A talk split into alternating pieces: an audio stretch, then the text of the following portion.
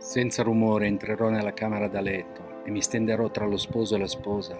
quei corpi caduti dal cielo, sdraiati in attesa, nudi e requieti,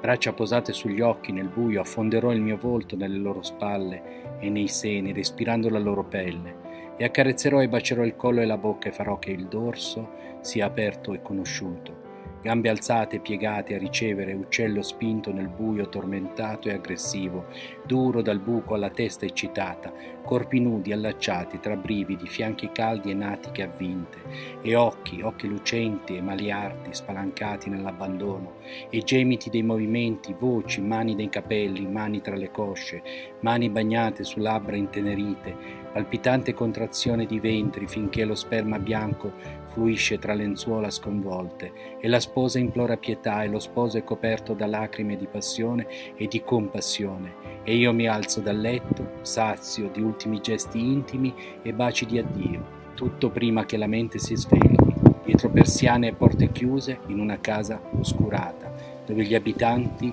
vagano insoddisfatti nella notte, nudi spettri che si cercano nel silenzio a vicenda.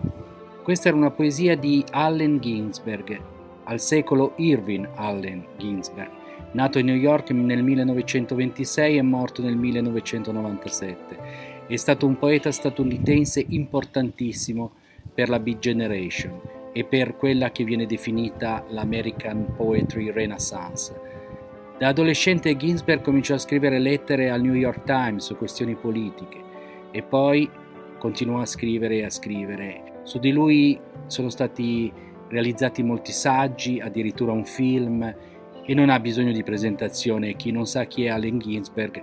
dovrebbe, come dire, digitare su un, uno smartphone quel nome e capire con chi si ha a che fare. Questa è anche l'ultima poesia che vi leggo prima dell'estate, in questa fine di luglio torrido a Milano e vi do appuntamento a settembre per il primo lunedì il primo nuovo intervallo della stagione. Buon intervallo a tutti e buona estate da Antonio Sixti.